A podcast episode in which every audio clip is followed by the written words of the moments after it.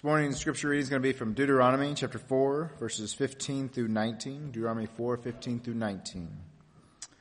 Therefore, watch yourselves very carefully, since you saw no form on the day that the Lord spoke to you at Horeb out of the midst of the fire.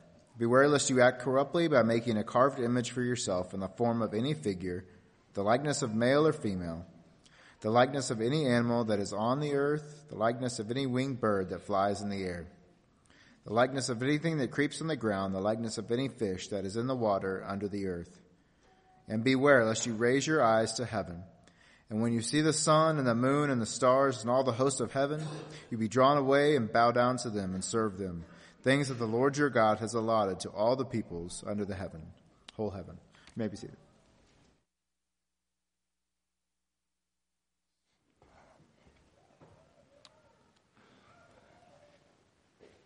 It was uh, several years ago. I took a group of juniors and seniors out to Tahlequah, Oklahoma. Uh, we were going to stay overnight uh, at a cabin out there, and then the next morning we were going to float the river. And I found out as soon as we got there that we just happened to be at a point along the river where there was no cell phone service. Uh, I hadn't known this, and so I hadn't really given our teenagers a heads up. Um, and if you know teenagers, that was a bad thing. Uh, and so I knew as soon as I saw several of our girls uh, walking up the road like this, we had a problem. uh, we had a problem.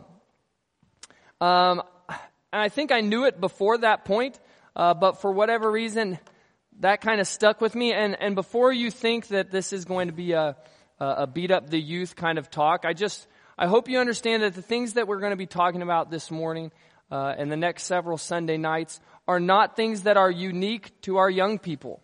I used to think that, uh, and then they opened up Facebook to everyone. And I learned pretty quickly uh, that some of the things that we're going to talk about in regards to technology involve all of us.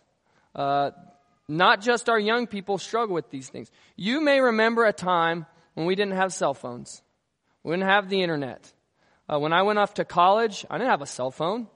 That was a good thing. Uh, I don't know who decided that being able to get hold of a person at every single moment of every single day is a good thing. Uh, but to me, as a freshman going at uh, going to Oklahoma Christian, I didn't want that, so I didn't have a cell phone. Uh, and it wasn't until I met Carrie, uh, and I think she probably got tired of calling and leaving messages on my room phone. I thought, you know what, I should probably get in the game and get a cell phone. Uh, but some of you may remember that. Some of you don't remember that. Some of you have grown up in a culture in which you've always had a phone, you've always had the internet. Um, that's just the, the life that you know. Regardless of where you are, I think we would all agree that while technology offers up a lot of great benefits to us as Christians, it certainly offers its fair share of challenges as well. Uh, and that's what I want us to talk about, not just this morning, but uh, over the next, uh, starting next Sunday night and over the next three Sunday nights, we're going to talk about some of those challenges, some of the challenges that we face, because I think this is an issue that is greatly affecting the church. Not just the young people in our church, but the church. Uh, and it's something that we don't talk a whole lot about. Uh, and I think it's time for us to start having some conversations about technology and how we can strive to be the first century Christians that we read about in God's Word uh, while living in the current culture that we live in. Um, but this morning we are going to start by talking about something that I think is at the root of all of these issues, and that is idolatry. I'm going to start with a phrase that should not offend anyone, uh, and that is God hates idolatry. He hates it. Um, you read through the pages of Scripture, and it doesn't take very long for us to figure out that God does not like idolatry. Uh, when it comes to the Ten Commandments that He gives to Moses, the very first command that we receive, uh, that He's given, you shall have no other gods before me. From the very beginning, God wanted His people to understand He needs to be their only God. Uh, if you go to Habakkuk chapter 218, uh, talks about, it says, what profit is the idol when its maker has carved it? In other words, if you've made this thing, why would you worship it? Why would you serve this thing when you are the one who created it? Uh, if you want to look in the New Testament, there are passages in 1 Corinthians 10, 14, Galatians 4, 8, uh, Acts 17, 29, all talking about the, uh, the dangers of idolatry. And the reason I'm not reading all of these is because I would hope no one stepped in this morning and thought, well, you know, Jeremy has really stepped on my toes. I didn't think idolatry was that big of a deal. We all get that. We understand that. What you may be wondering is what does any of that have to do with technology?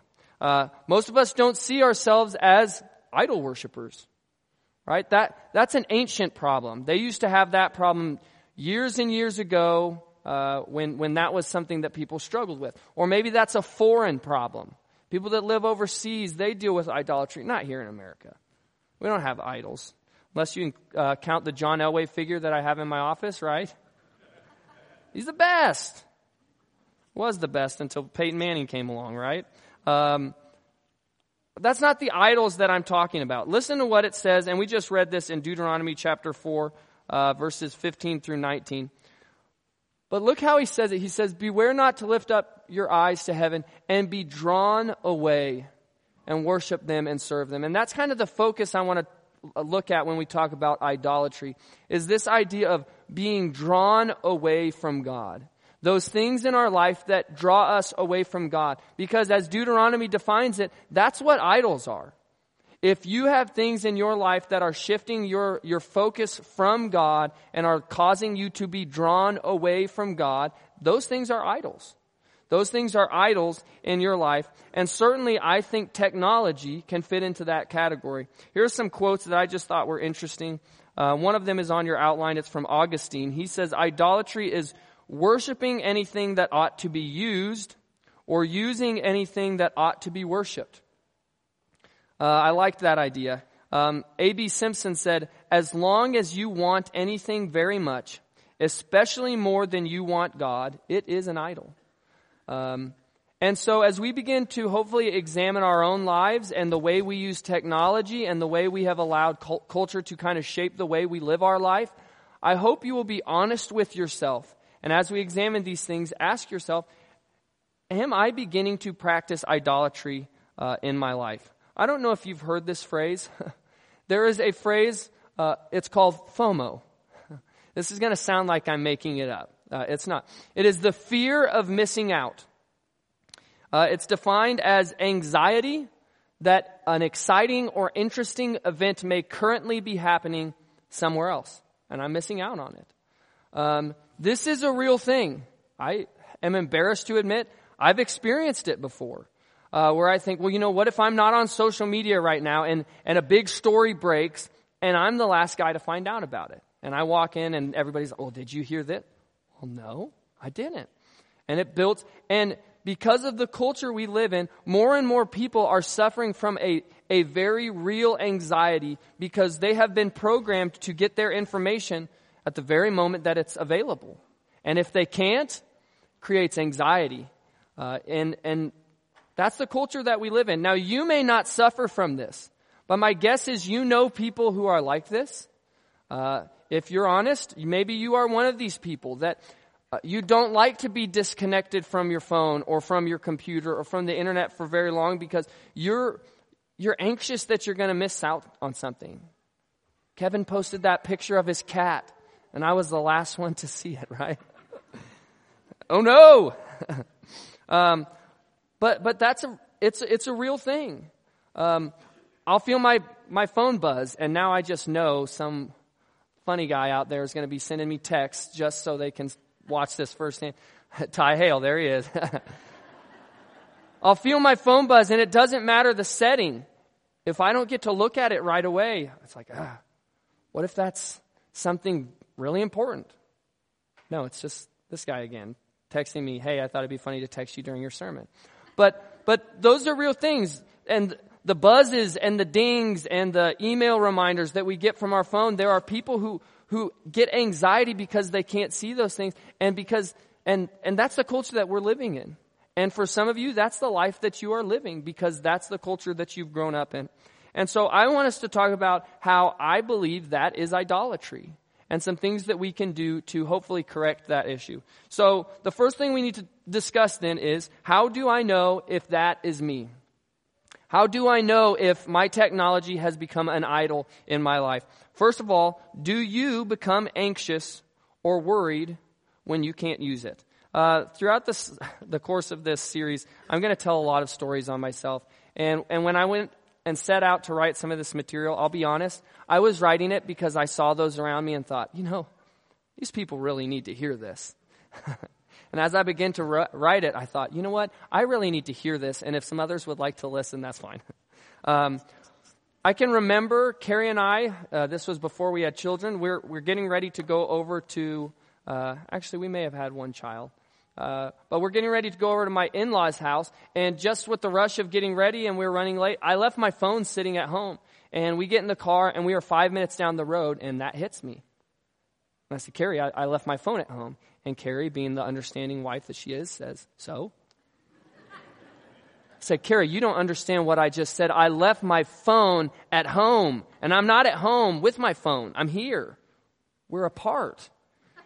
She's like, it's all right. We're just, we're just going over there for a couple hours. I'm, I'm embarrassed, but I was anxious. I'm thinking like, yeah, a couple hours. Like I'm going to be, I'm going to get texts. What if someone calls me? What if the apocalypse starts and I'm not getting the phone call? And so I'm, but that's the things you, and you know, what if I got to play a game for a little while? I shouldn't say that. My in-laws are here. It wasn't you, Bill and Sandy. that's just how we get. Guess what? We went over. We had a good time. I came back and checked my phone. No texts. no phone calls. Turns out I'm not as popular as I thought. Uh, but for some of us, this is a real thing. We, we get anxious. We struggle with it. If you want to test, pick a night of the week this week and, and test yourself. Take your phone, take your laptop, any form of technology, and you leave it in the other room for the night. Tonight's going to be a night we don't touch technology. We, you, you know, have dinner, and this is going to sound crazy, but you just eat and talk to each other. And maybe you play a game as a family, or you read a book, or I don't know, you do something besides technology for one night, and just see how it makes you feel. Some of you are going to have no problem with that. You're going to cruise through that, and for the next three weeks, you can just check out. You don't have to listen to anything that I have to say. Just kidding. Please listen. Uh, some of you, that's going to be a struggle. Some of that, you, that's going to be a real challenge because uh, you're going to want to go and look. You're going to want to get on Facebook. You're going to want to check Twitter. You're going to want to see the latest slice of pizza that someone's eating on Instagram. You're going to want to see those things. Leave it in the other room and see how it makes you feel. Uh, because I think if you can't spend an evening away from your technology without feeling anxious, that is a great sign that it has become an idol in your life. And I'm not kicking you while you're down. I'm telling you, this is something that I struggle with myself. It's hard. Um, but we need to be able to spend time away from those things uh, with our family, uh, without those things constantly being in front of us. Um, when I was writing the material for this book, I I was doing some research and this has just been a couple years, and this should show you how much things have changed. When I did the research, stats said that the average American spends 7.4 hours in front of a screen. Uh, and in just the, the two years since I first taught that, that disconnect class, it's changed and it's now 11 hours. The average American spends 11 hours in front of a screen. Folks, if we can't spend an evening away from those things, uh, it's become an idol for us. Uh, and so put yourself to a test and ask yourself that question. Do, become, do I become anxious or worried when I can't use it? Secondly, do you invest the majority of your free time in it? Now I say free time because I know a lot of us have jobs where we sit in front of a screen. Uh, I'm not saying you need to go in and tell your boss that, hey, I know that programming is my job, but I can't really be in front of computers anymore. He'll say, we've, we've enjoyed having you work here. Please pack your things. Uh, I get it. That's the culture we live in. Uh, not all of us can be out in the sun all day working away from our devices. That's okay. Uh, but when you come home, what do you do with your free time? Is the first thing that you do, I almost said when you get home, is the first thing you do when you get in your car. Pull out your phone and check it. Uh, when you get home and you're relaxing for the evening. I mean, I know how it is at my home, and my kids, I finally get them in bed, and guess what? Within a few seconds, my face is going to be glowing. That's not because I'm happy, though I am, because I've got a screen in front of me. I've either got the TV on or I've got my phone up or I've got a laptop open because that's what we do with our free time. And this is going to sound crazy, but we tend to spend our free time doing the things we most enjoy. I, I don't get my kids in bed and like, you know, I'd, I'd really love to just do some dishes right now. Though I'm going to get those done, I promise. Uh, we do things we enjoy. And so if the majority of your time is spent in front of a screen, that's because it's something that's very important to you. Uh, and the great thing about the culture we live in is most of us have settings on our phone that will tell us how much time we're spending in front of our phone. I think it's just destiny that Sunday mornings, right as Bible class is starting, that's when my phone gives me the update uh, on my screen time. I was down 7% this week. I, I feel really good about that. Uh, there are weeks where it buzzes and I look at how much time I've spent in front of a screen that week, and guess what? I put my phone back in my pocket and hope that none of the youth kids are like, What's your screen time? Because they know. I don't want to share it. Uh, if you invest the majority of your free time in front of a screen, it's too important to you. Uh, and so maybe you need to see how much time you're spending. You can, on most phones, check and see even how much time you're using uh, specific apps. If you want to freak yourself out, go do that. You're like, there's no way I spend six hours every day on Facebook. You just might. Go check it out. Uh, and if you are, that's an idol, okay? Uh, if I can't devote 15 minutes to God in prayer or 30 minutes in God's Word, but I can spend eight hours on social media a week, it's not that I don't have time to invest in God. It's that other things are more important to me, and that's idolatry. Thirdly, um, has using it led to sinful behaviors beyond just idolatry? When you look at the Israelites in the Old Testament, idolatry was always the beginning, uh, but it always led to other sins. And that's the same in our world. The screen, it's not, there is nothing about this little box of, I almost started saying what it's made of. I don't know, guys. I, I don't build phones, I just use them. Glass, plastic, metal, I'm sure they're in there.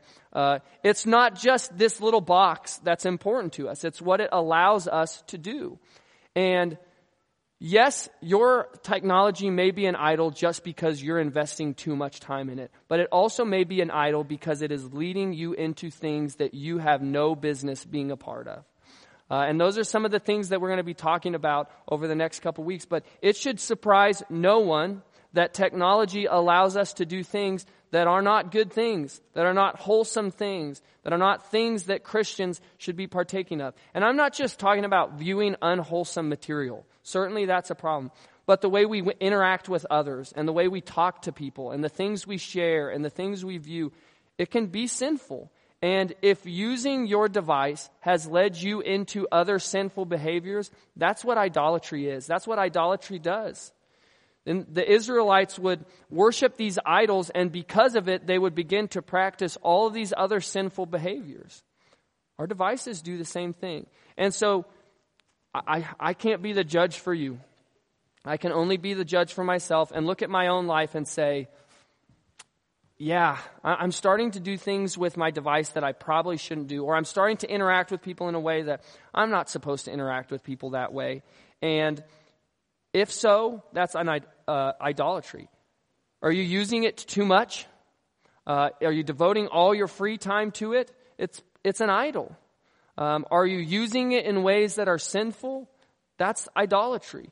You are the judge of your own life. I can't, I can't come home with you for a week and observe you and at the end of the week go, yes, you know, I think you have a problem with idolatry. If you'd like me to, I will. but I think you're going to be a better judge for yourself. Look at your own life uh, and ask yourself, do I have a problem with idolatry? Now, I don't want to be the kind of person that just talks about all the problems without talking about some of the ways to correct it. Uh, what should I do? If I find out, uh, look, yeah, I think I have a problem with technology. I think it is becoming an idol in my life. What do I need to do about it? This is what it says in Matthew chapter 5, uh, verses 29 and 30. Uh, he says, If your right eye makes you stumble, tear it out and throw it from you. He goes on to say the same thing about your hand. If your hand causes you to stumble, cut it off. Throw it away from you. And I promise you, there were people that heard Jesus say that and thought, Jesus, that's a little extreme. And certainly, Jesus is not telling us to actually remove our eyes or to cut off our hands. But what's funny is I think there are people who would rather lose an eye or a hand than have to get rid of their cell phone. Like, that doesn't sound that extreme. But this, I can't do that. I can't get rid of my, get rid of, how will I stay in contact with people? And how will I stay up to date on news? And how will I, I'm not saying that we need to all become monks that live in the mountains and we're separated from the world. But if your device has become an idol for you, yeah, it's time to take uh, Jesus' principle to heart when it comes to those things and say, it's time for me to maybe put those things aside. Maybe not forever, maybe not permanently. Uh, maybe it's for a day. Maybe you're going to take a day and you're going to say, I'm just going to step away from these things. Maybe it's for a week or a month or a year. I saw some company at the beginning of this year announce they were going to do a, a uh, they were going to try to get one person to go an entire year without using a smartphone. And if they could make it, they would win $100,000. And I thought, what a lucky individual, whoever that may be, because it's not me. Actually, I wish I could do that. Uh, some of you think about that and you may go, oh, wow, easy money. Some of you are like, I don't know that I could do that for a day. Um, you may need to take some time away from technology. Uh, there are certain times I think you should always take away from technology. And I'm not just talking about the movie theater. Don't get on your phone in the movie theater. Uh, meal times, family times, when you're driving in your car, those are times, put it away. Uh, Tim and I were just talking about it the other day. I don't know why it is when, even when I'm driving and I feel that buzz in my pocket, why I feel like I have to try to sneak a look at it. It's like, I can't drive 10 more minutes and then look. Whatever's happened will still have happened in 10 minutes. Um, but we need to set boundaries for ourselves, set time boundaries for you and your family. Uh, limit the content that you're going to allow your family to view. Parents, I'm going to say this a lot, and I don't mean this as a shot at our teenagers, but I think a lot of parents take the approach of, oh, I'm not, I'm not really tech savvy. I don't really understand how technology works, so here you go. Be careful with it. I trust you. And that's that's all they do. Like if your kids are using it, you need to be using it. If you're allowing your kids to use certain apps, uh, you better know what those apps allow your kids to do and who it allows your kids to interact with. I remember when I was growing up, if I asked to go over to a friend's house, my mom always, always wanted to know who it was. She wanted to know who, who the parents were, who the friend was. She's like, I'm just not going to send you off to a stranger's home without knowing where you are. We live in a culture where I put a phone in, somebody, in our, my kid's hand and I allow them to talk to whoever they want. Uh, sure, they may not be in their home, but they're interacting with them. And I know our teenagers. I trust our teenagers. They're good kids. Uh, but I also remember teenage Jeremy. Uh, and I know how easy it is to get sucked into things that I don't need to be involved in. So you need to set boundaries for your family. Know what they're using. Uh, be on top of that and, and don't play the ignorance card. I just don't know how it works. If you don't know how it works, don't let your kids use it. Um, that's just simple as that. And then your kids are going to start giving you a hard time until you learn how to use it so that they can use it. But you need to know how your ki- uh, know how things work that your kids are using. I know when we talk about fasting, we're often talking about food, but maybe you need to go on a technology fast. Maybe you need to go on a, a Netflix fast um, or a social media fast or a television fast. I don't know what it is. Maybe you need to fast from it and just take some time away from it. Not just to see if it bothers you, but to say, I'm going to just devote the eight hours or 11 hours a day that I'm spending in front of a screen, and I'm going to devote that to some things that are more beneficial to me. Guys, if Netflix is even asking you, are you still watching? If your technology even realizes you've been watching too long, been watching too long. So set some boundaries for yourself. Um, I, I don't want this to come off as I'm anti technology. Um, you know, the, the great people from Gospel Advocate are here this morning with a book that I wrote uh, about this subject. And I can't tell, tell you how many people came up to me when I had my phone out this weekend doing something and they go, Oh, you're supposed to disconnect. I'm like, that's not what the book is about. Um, I am not asking for you to go home and throw your phones away, to, you know, trash your television. You know, that's not what I'm asking you to do. God has given us, I think, technology and it allows us to do some incredible things. Uh, I can get online right now and talk with a, a friend on the other side of the world. I can share the gospel in ways that we've never been able to before. Uh, I can interact with people that I haven't seen in years and encourage them, them and uplift them. Technology is a great thing. But like many of the great things that God gives us, it is very easy to abuse and to use for the wrong purposes. And so at the root of all of that is idolatry. So I don't mean to beat us up. I'm not just here to step on toes. I promise you, if you ever feel like I'm stepping on your toes, I was stepping on my toes first. Uh, these are things that I still wrestle with. Um, but I think if we're not careful, technology can become an idol for us. Either because we become anxious when we can't use it, or because we're investing too much time in it, or because it is leading to sinful behaviors in our life outside of just idolatry. And if that is you, uh, I would recommend you take a step back and say, what do I need to do uh, to make sure that that's not going to be a problem for me? Um, like I said, starting next Sunday night and for the next several weeks, we're going to talk about some different ways I think technology offers some challenges. Um, but I don't know whether your, your struggles this morning are with technology or just the, the struggles of life, but we as a church family, we want to help one another. Uh, these struggles are not easy to overcome, but that's why God gave us the church, so that we can support each other, we can encourage each other. And so this morning, if you have a need that we can encourage you in, uh, we want to do that. And if this, this morning, if that need is that you'd like to put on Christ in baptism, uh, we also want to offer that opportunity as well. We'd invite you for it as we stand and sing this song.